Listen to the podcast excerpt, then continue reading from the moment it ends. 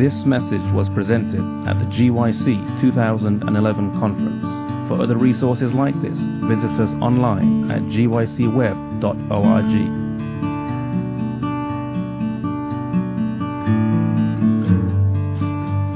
Okay, our last segment together. Other people are coming. While people are coming back, any question or clarification, something that's not clear so far? And yes. I have a question about um, the plagues. Were you saying that revival happens between the sixth and seventh plagues while there's a false revival? Oh yes, unquestionably. What, like, as far as the sealing goes, what, because we're sealed before the plagues fall. Um, because wouldn't the revival have to happen before the Yeah, but the first plague? remember, the the you see these things after even entering, whether it's simultaneous before. Oh, uh, that's what I was just asking. I didn't Okay. enter into that, you know, yet because that, I you know, I would need more time to elaborate why this. Um, okay, how do you put together the letters to the seven churches, the seals, you know, and so forth. One thing is sure, and that is what I wanted to emphasize: before the second coming, there will be, you know, there are things that God focuses on. One is the sealing. So I, for now, I remain with the theme that is needed. God's people need to be sealed. You know? Even the content of the sealing I have not yet developed, right? And then what do we need? We need to be involved in mission, right? So that's also extremely important. And then what do we need? Well, to be revived precisely, to stay awake, be close. And but the time of mission from God's people is also a time of counterfeit mission. You see, this is why you have like uh, even the unholy trinity in, in chapter 13 the dragon and the beast. You know? So everything that God does, the enemy brings counterfeit. That's just why? Because uh, Satan doesn't want a revival. He doesn't want us to be connected to God. Because basically, revival is a reconnection to God, to um, because God is spirit and it's life, vitality, uh, spiritual. You know, all those things are, have some kind of counterfeit. Remember, even the three spirit of frog, they are doing miracles. They are, you know, going around the world, etc., etc., etc. So this is why, if God's people do not preach the everlasting gospel, there will be another gospel, a different gospel that will be preached anyway, and that is preached anyway. You know, anyway. Any other question of clarification while we're waiting? People coming back? Yes. I'm wondering um, if why there's a sanctuary scene at the beginning, beginning of every section, Hmm. and why they're different. Do you have any thoughts? Okay. Well, the sanctuary scene, actually, this, this is connected to a sanctuary truth. That, okay, this is important. Uh, when Christ ascended, okay, maybe even before, before I tell you that, you see, look at Christian churches. They all emphasize different aspects of Christ's ministry. Uh, you know, with different sensitivity. Uh, uh, some talk about the incarnation. Wow, you know, the, the baby, you know, Christmas and so-called. hmm? And we know the Christmas know, you know okay. Then uh, some emphasize on the on the on the cross. You know, uh, um, Agnus Dei, the, you know, the Lamb of God, like, you know, the Catholic also, Agnus Dei qui tolli peccata mundi, the Lamb of God that takes away the sin of the world, etc., etc. Orthodox Christians emphasizes the resurrection, you know, light.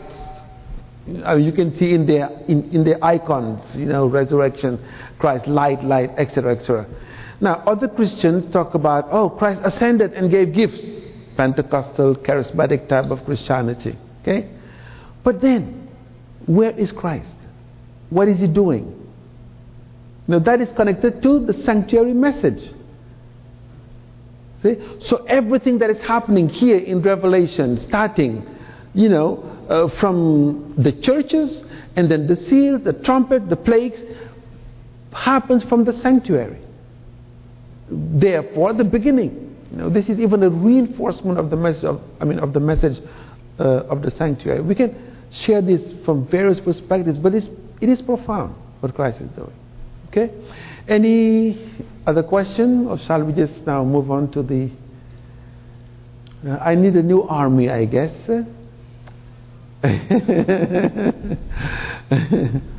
because I realize, wow. Thank you. Let me see that. See, we have this. Oh, but it's going to be easier, maybe. Maybe. No, with this. okay, anyway. All right. Okay. Let me move here then. So, what I'm going to do now is just move on. Hmm. What kind of people God wants to see? Uh, I'm going to take you to the book of Revelation, this time more specifically zooming on the letters to the seven churches. Okay? The letters to the seven churches, and uh, and this is very simple, and I, I will do it in a way that you can continue even this study on your own with a very simple question. We're looking at what are the values that Christ is after, the virtues that he wants to see in his people before the second coming. The letters to the seven churches are revealed precisely to show those kinds of values, what really matter to Christ, what matters to Christ and the Spirit. Okay? So, I'm going to illustrate this by taking a few letters. There's no way we can do each one of them, but uh, let's at least take some of them. Mm. Okay. And then I will come back to the vision of Christ later on. Okay. Um, all right. And here we go. Let me start then directly with this letter to Ephesus. Now, what we're looking at will be very simple. What is it that he appreciates? and what is it that he doesn't appreciate? So that anyone will understand, you know, what Christ is after and what he. Okay. All right. Thank you very much. I think we'll be fine with that. And then at the end, we will draw a portrait of the kind of Christian that he is looking. Okay? So, let's read the first letter. Uh, to the angel of the church in Ephesus, write the words of him who holds the seven stars in his right hand, who walks in the, uh, among the seven golden lampstands.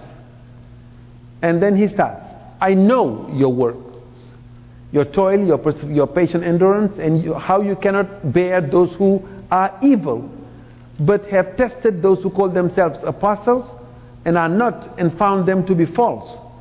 I know you are enduring patiently and uh, enduring patiently and bearing up for my name's sake, and you have not grown weary. Okay? But I have this against you that you have abandoned the love you had at first, your first love.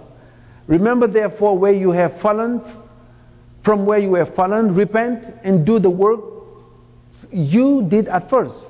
If not, I will come to you and remove your lampstand from its place, unless you repent. Yet you have this, yet this you have. You hate the works of the Nicolaitans, which I also hate. He who has an ear, let him hear what the Spirit says to the churches. To the one who conquers, I will grant to eat the, of the tree of life, which is in the paradise of God. So here is the first letter to Ephesus. Now, let me just go back here and ask you a question. Okay? Each time. I know your works. Is this positive or is this negative? It's positive, right? I mean, I want to belong to a church of which it is said, I know your works, and God commending this in a positive way. Then your toil, is that something positive also? Certainly. Your patient endurance, wow, or perseverance. Now, many things we start and we don't finish, but not this church. They are commended, they say, I know your perseverance, which is good. Okay. Uh, and you cannot bear those who are evil. That also is positive, meaning these people, ethically speaking, they don't want to mingle with something that is evil. Now that is positive. Okay. But, and by the way, another thing that is, pos, uh, that is pos, uh, positive, rather, okay, actually, yes, you have tested, this is positive. This, this church has the gift of discernment. They know who is a true apostle and who is not. They know those who are in the faith and those who are not. So, I mean, positive. But you have tested those who call themselves apostles and are not. You found them to be false or liars. I know you are enduring patiently. Wow. Even bearing up or suffering for Christ's name's sake. That's also positive. You have not grown weary. Wow. But there's a problem. Can you believe this? You can have a church doing all these good things, but this church is fallen.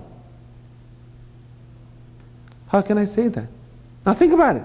I mean, so this is the reason why, you know, I was reading something that almost disturbing in uh, uh, early writings.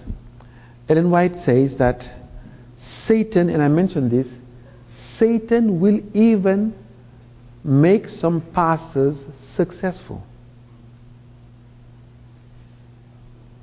He places some ministers, some places being successful, and God has nothing to do with that. Right? Now, think about it.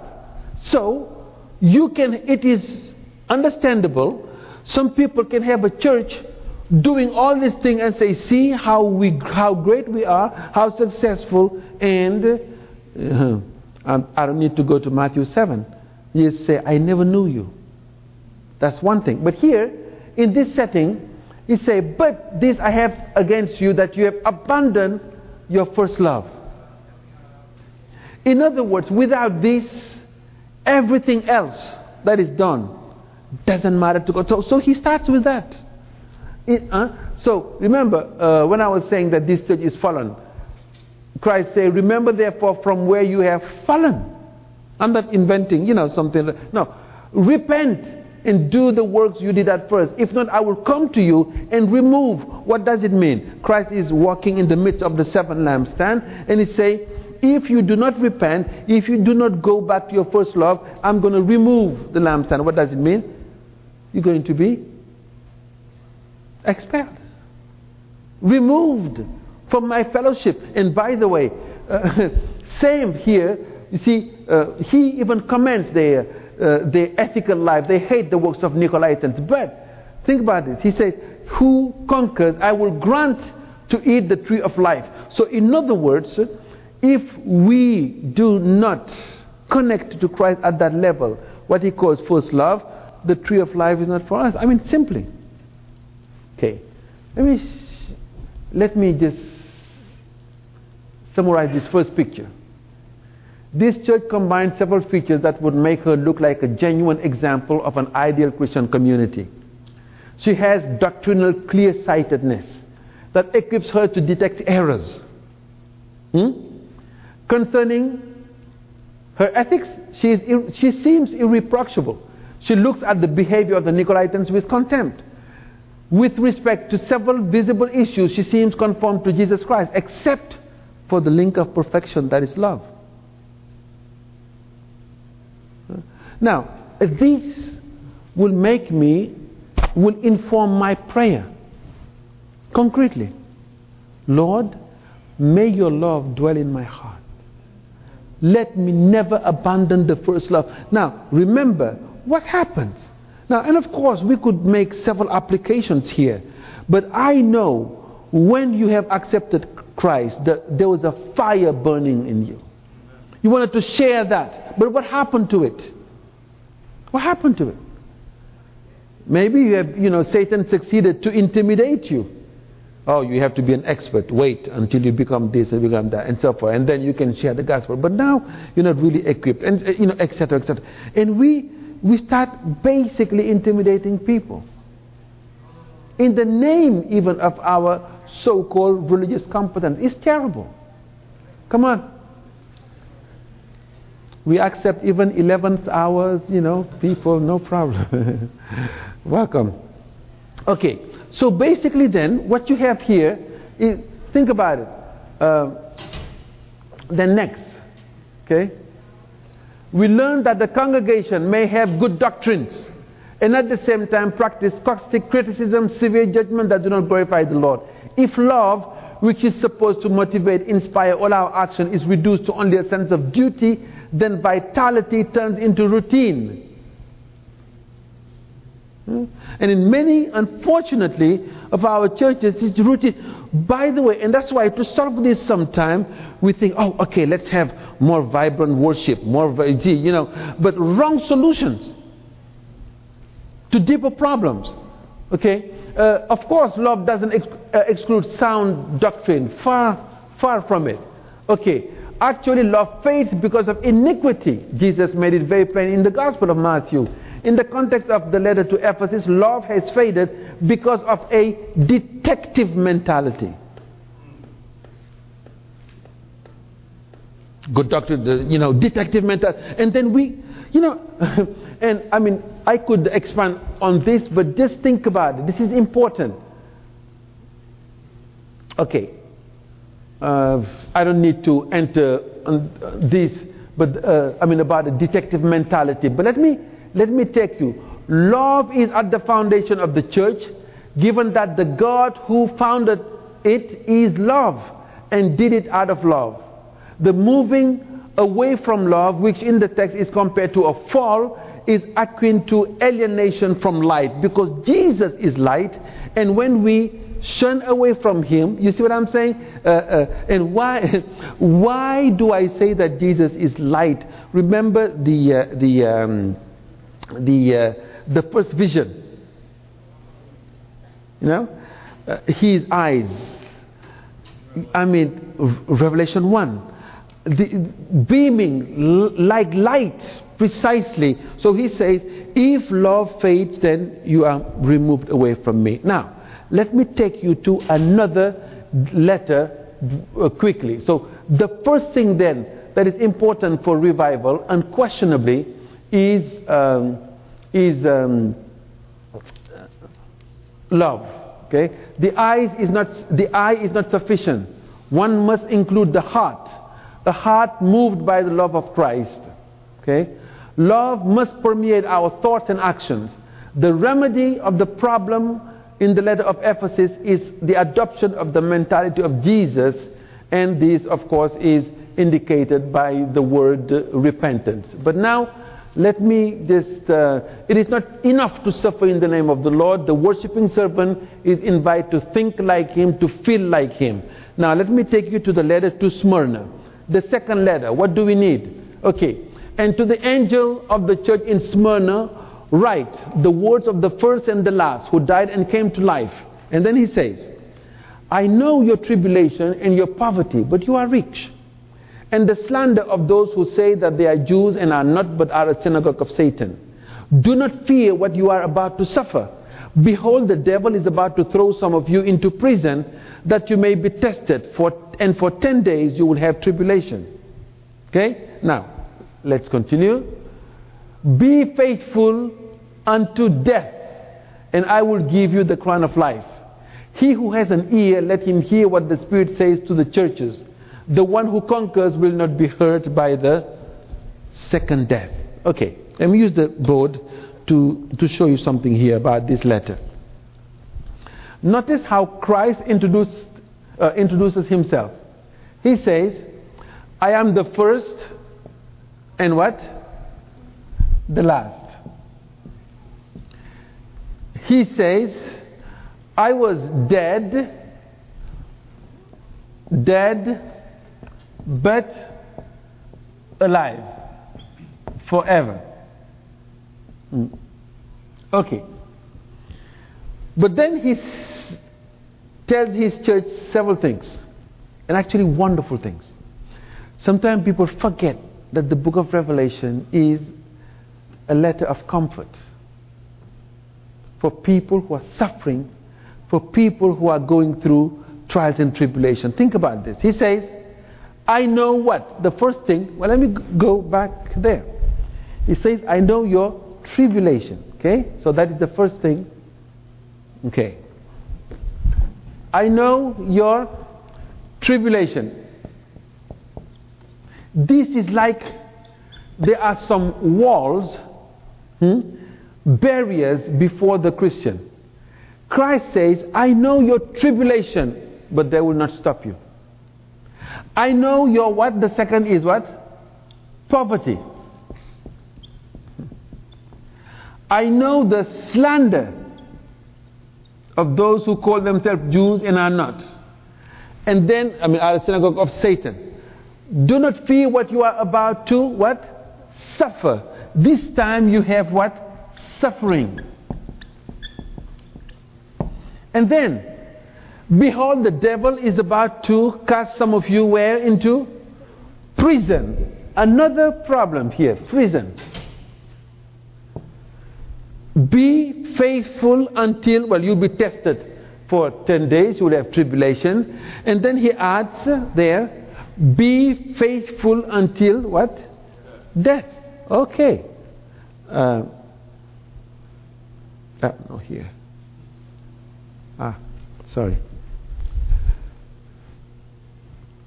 Okay, I'm going to use it here. Okay. Be faithful until death. this time, what do we have here? Death. What is going on in here? In essence, Christ is telling the Christian nothing will stop you. Nothing will stop you. I know you will have tribulation, but you go through. You will have, I mean, poverty so called, even though you are rich, he says. You go through slander. By the way, this is difficult. Especially sometimes your own people can start slandering you. it's not easy.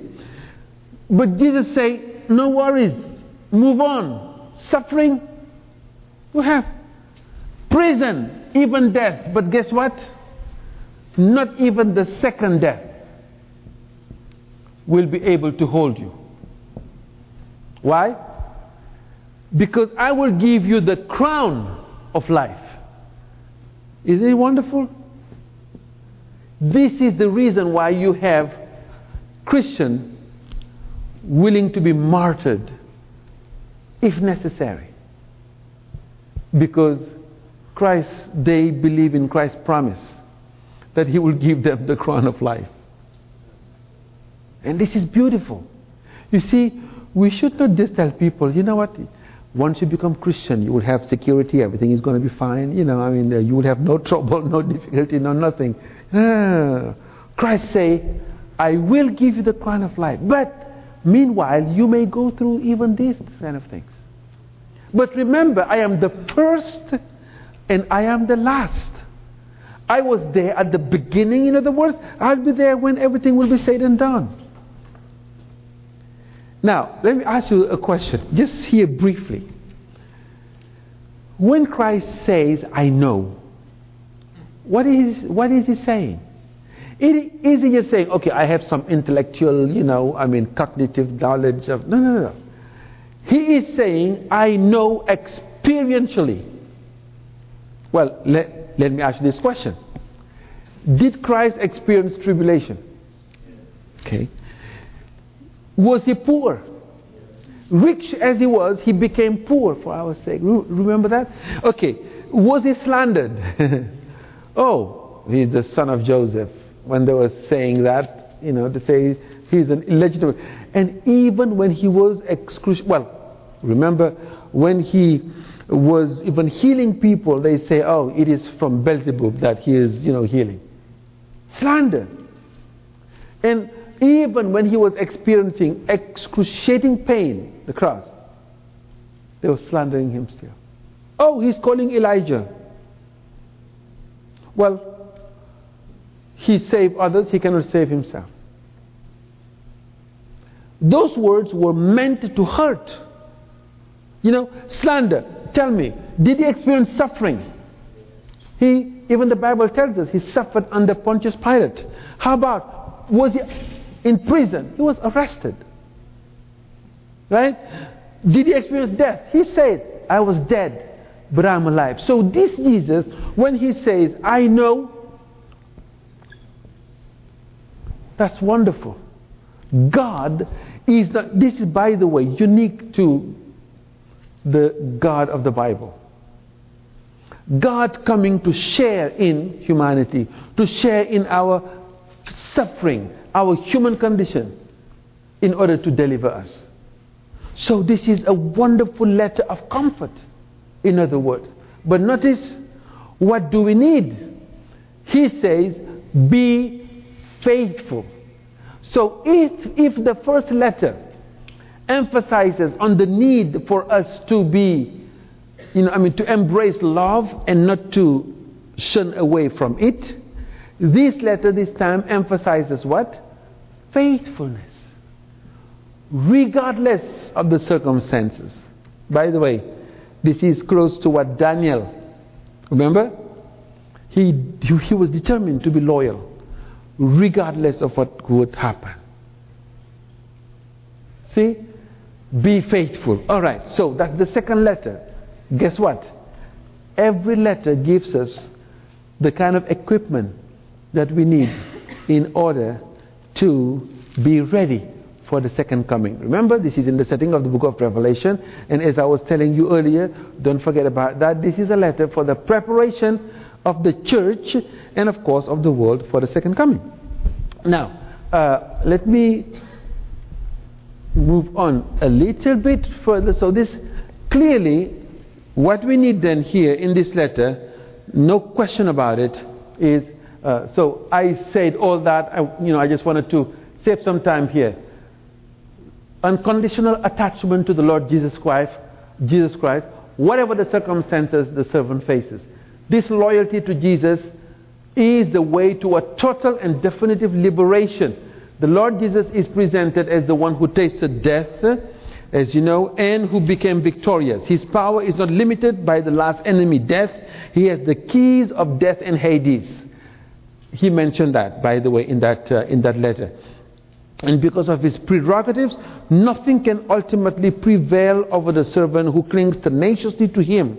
No shutting in, whether by the tongue, blasphemy, suffering, prison, or even death, can overcome him because of the one who guarantees the removing of the second death. Now, this letter is very comforting.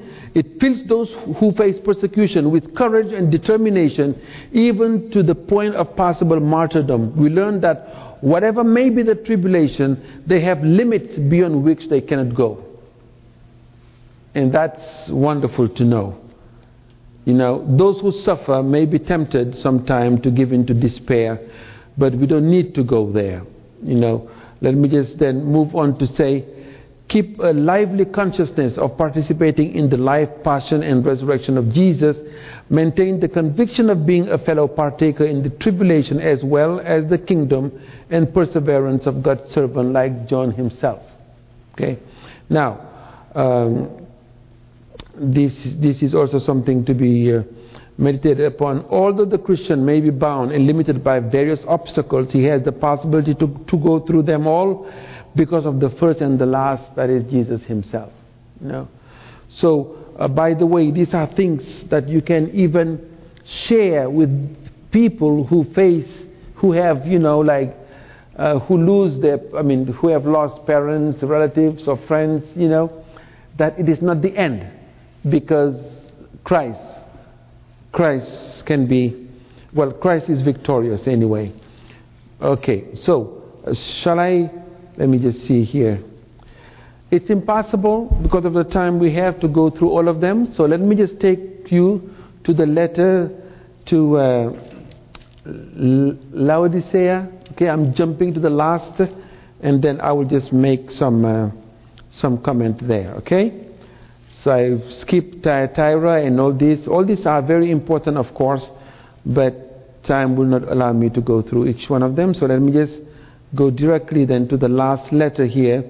Uh, let's let's read it because, and by the way, I'm reading it. I'm taking this one just briefly here because it's the most known letter, but probably the most unknown letter. Amazingly. Why would I say that? Let us consider. To, to the churches in Laodicea, okay, and to the angel of the church in Laodicea, write the words of the Amen, the faithful, the true witness, the beginning of God's creation. Actually, it could be translated differently, but I'll come to that. I know your works. You are neither cold nor hot. Would that you were either cold or hot. So, because you are lukewarm and neither hot nor cold, I will spit you out of my mouth. Interestingly, this is the only thing that people remember from this letter. Most of the time, you know, the, the uh, image of vomiting. You know? okay. For you say, I'm rich, I have prospered, I need nothing, not realizing that you are wretched, pitiable, or miserable, poor, blind, and naked. Or I counsel you to buy from me gold refined by fire, so that you may be rich, and white garments, so that you may clothe yourself. Uh, and the shame of your nakedness uh, may not be seen, and salve to anoint, or eye salve to anoint your eyes, so that you may see.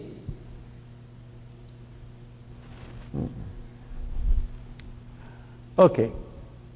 Those whom I love, I reprove and I discipline. So be zealous and repent. Behold, I stand at the door and knock. If anyone hears my voice and opens the door, I will come into him and eat with him and he with me. The one who conquers, I will grant him to sit with me on my throne, as I also conquered and sat down with my Father on his throne. He who has an ear, let him hear what the Spirit says to the churches. Okay. Now, here is the letter to Laodicea. There is no better way, I believe, to end the presentation of Jesus Christ than to introduce himself as, as the Amen.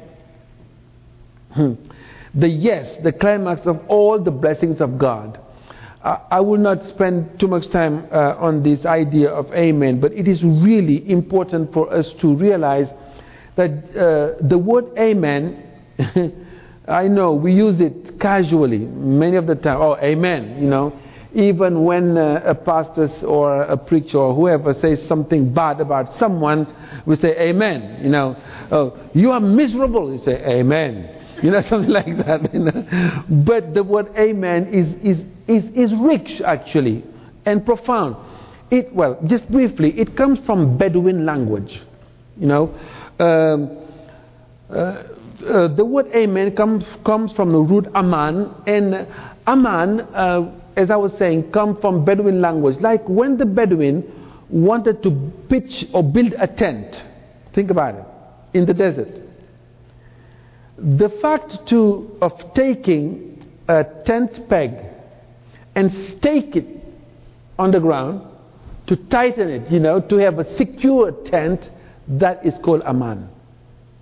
In other words, what was, you know, it is to stake the tent peg on the ground solid. This is the idea of something solid, something secure, something reliable, something you can depend on, something you can stake your life on. So when you say amen, therefore it is something that is true. You say that is true. That is reliable, that is secure. And the word, by the way, to believe, to have faith, is exactly the same root in Hebrew.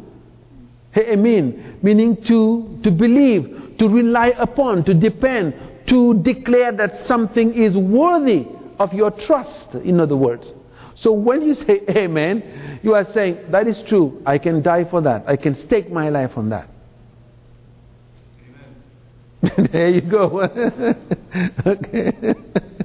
you know, so so then, Jesus calling himself the Amen, being the reliable one, the trustworthy one. Actually, you have a commentary, right? The faithful and true witness. It's not by, right there in the text. So, in other words, then, okay, there's no better way to begin this letter than, than to say Jesus is reliable.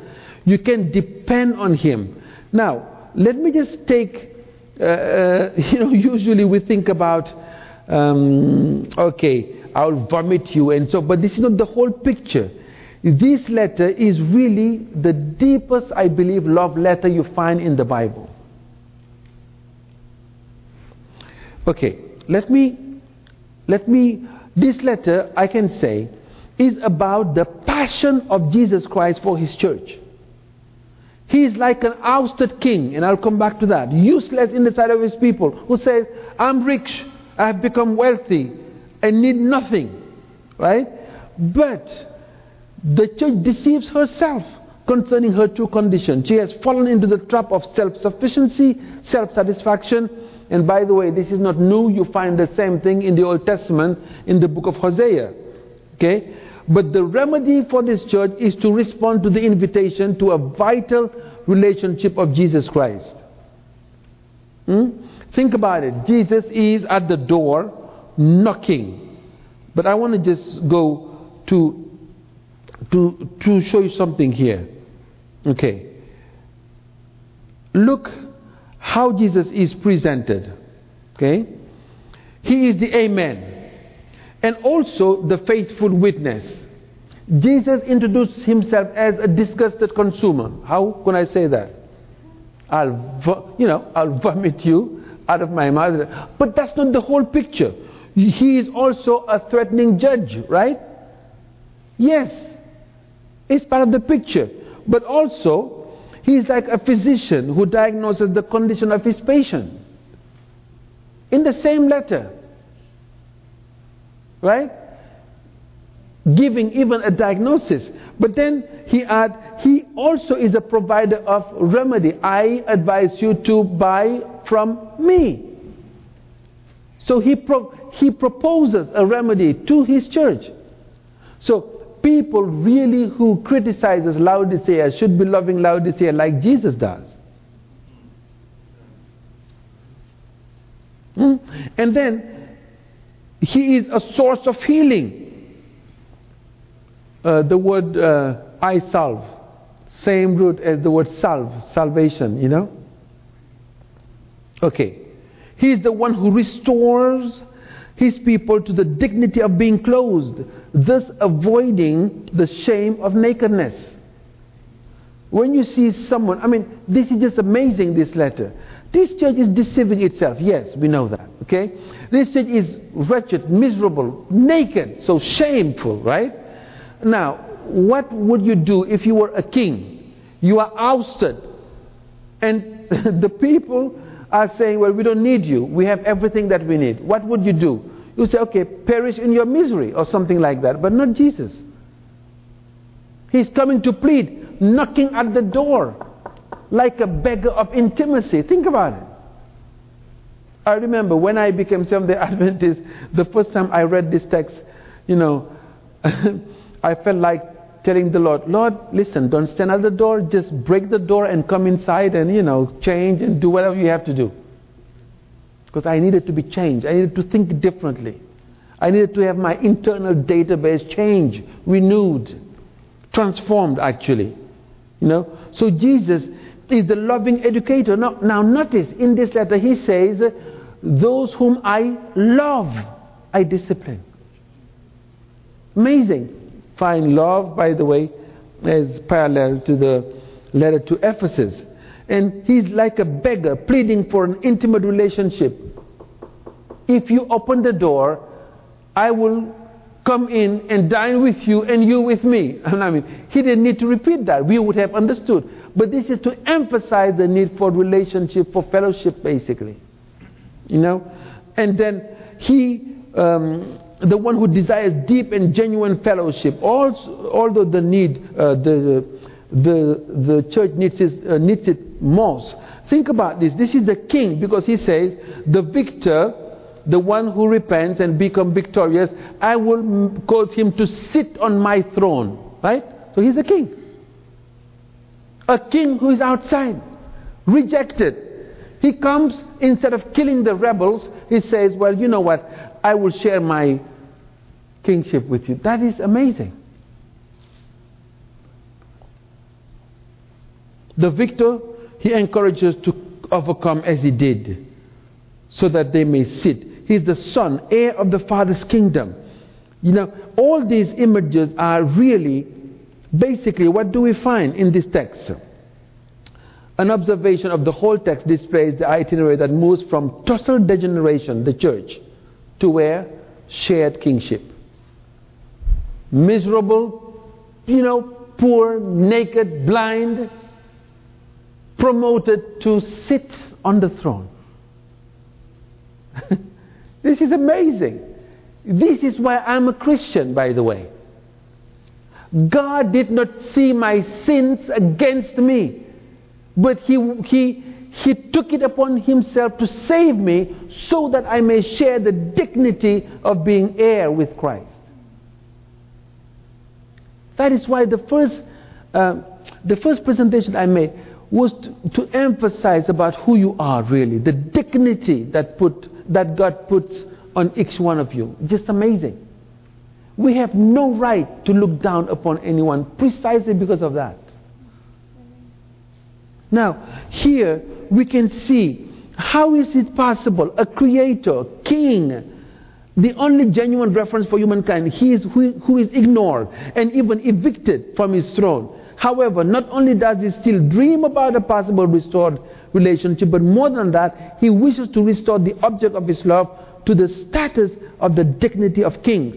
He desires no less than to share his kingship. So, let me summarize here. What are the characteristics of a revived church from God's perspective? Now, looking at the letters in their globality, here is the thing. First of all, the worshippers, the resurrected Christ, the priests would like to see in his church revived are those, one, gifted with love. That was the letter to Ephesus. A love that motivates their work. Two, determined to be faithful no matter what the circumstances they face are. That is the letter to Smyrna. Three, we didn't go on that, but the letter to Pergamum was an invitation to be grounded on God's word, loyal and attached to Jesus Christ, the Word of God in human flesh, and the Scriptures, the Word of God in human language.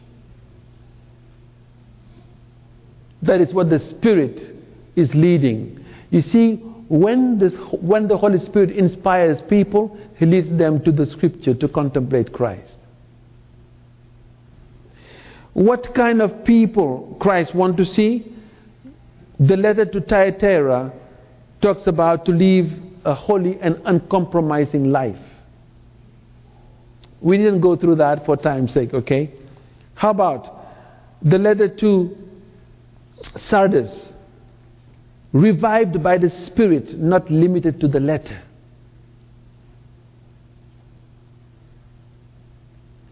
We need the Word, we need the Spirit. It's like when you enter the sanctuary, what do you have? You know, the sanctuary is like really a, a, a, a, miniature type of object lesson. When you enter the holy place, what do you find? The table, Word of God, the lampstand, Holy Spirit, light, prayer, the Word of God, the Spirit of God, connection with prayer to God in the name of Jesus Christ. See? Then involving mission. That was the letter to, to Philadelphia. I put an open door before you. See? Now, this is really, and then finally, Laodicea, committed to communion. I stay at the door, I knock.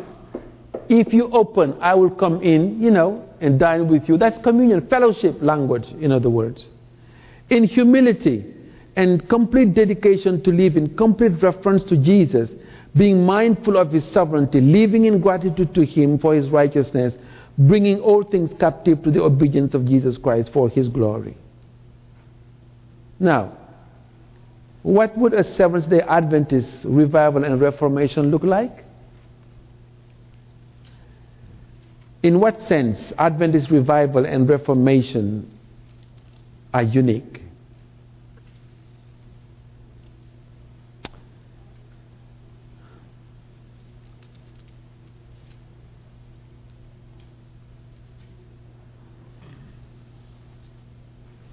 What Adventists, why God called Adventists to revival and reformation?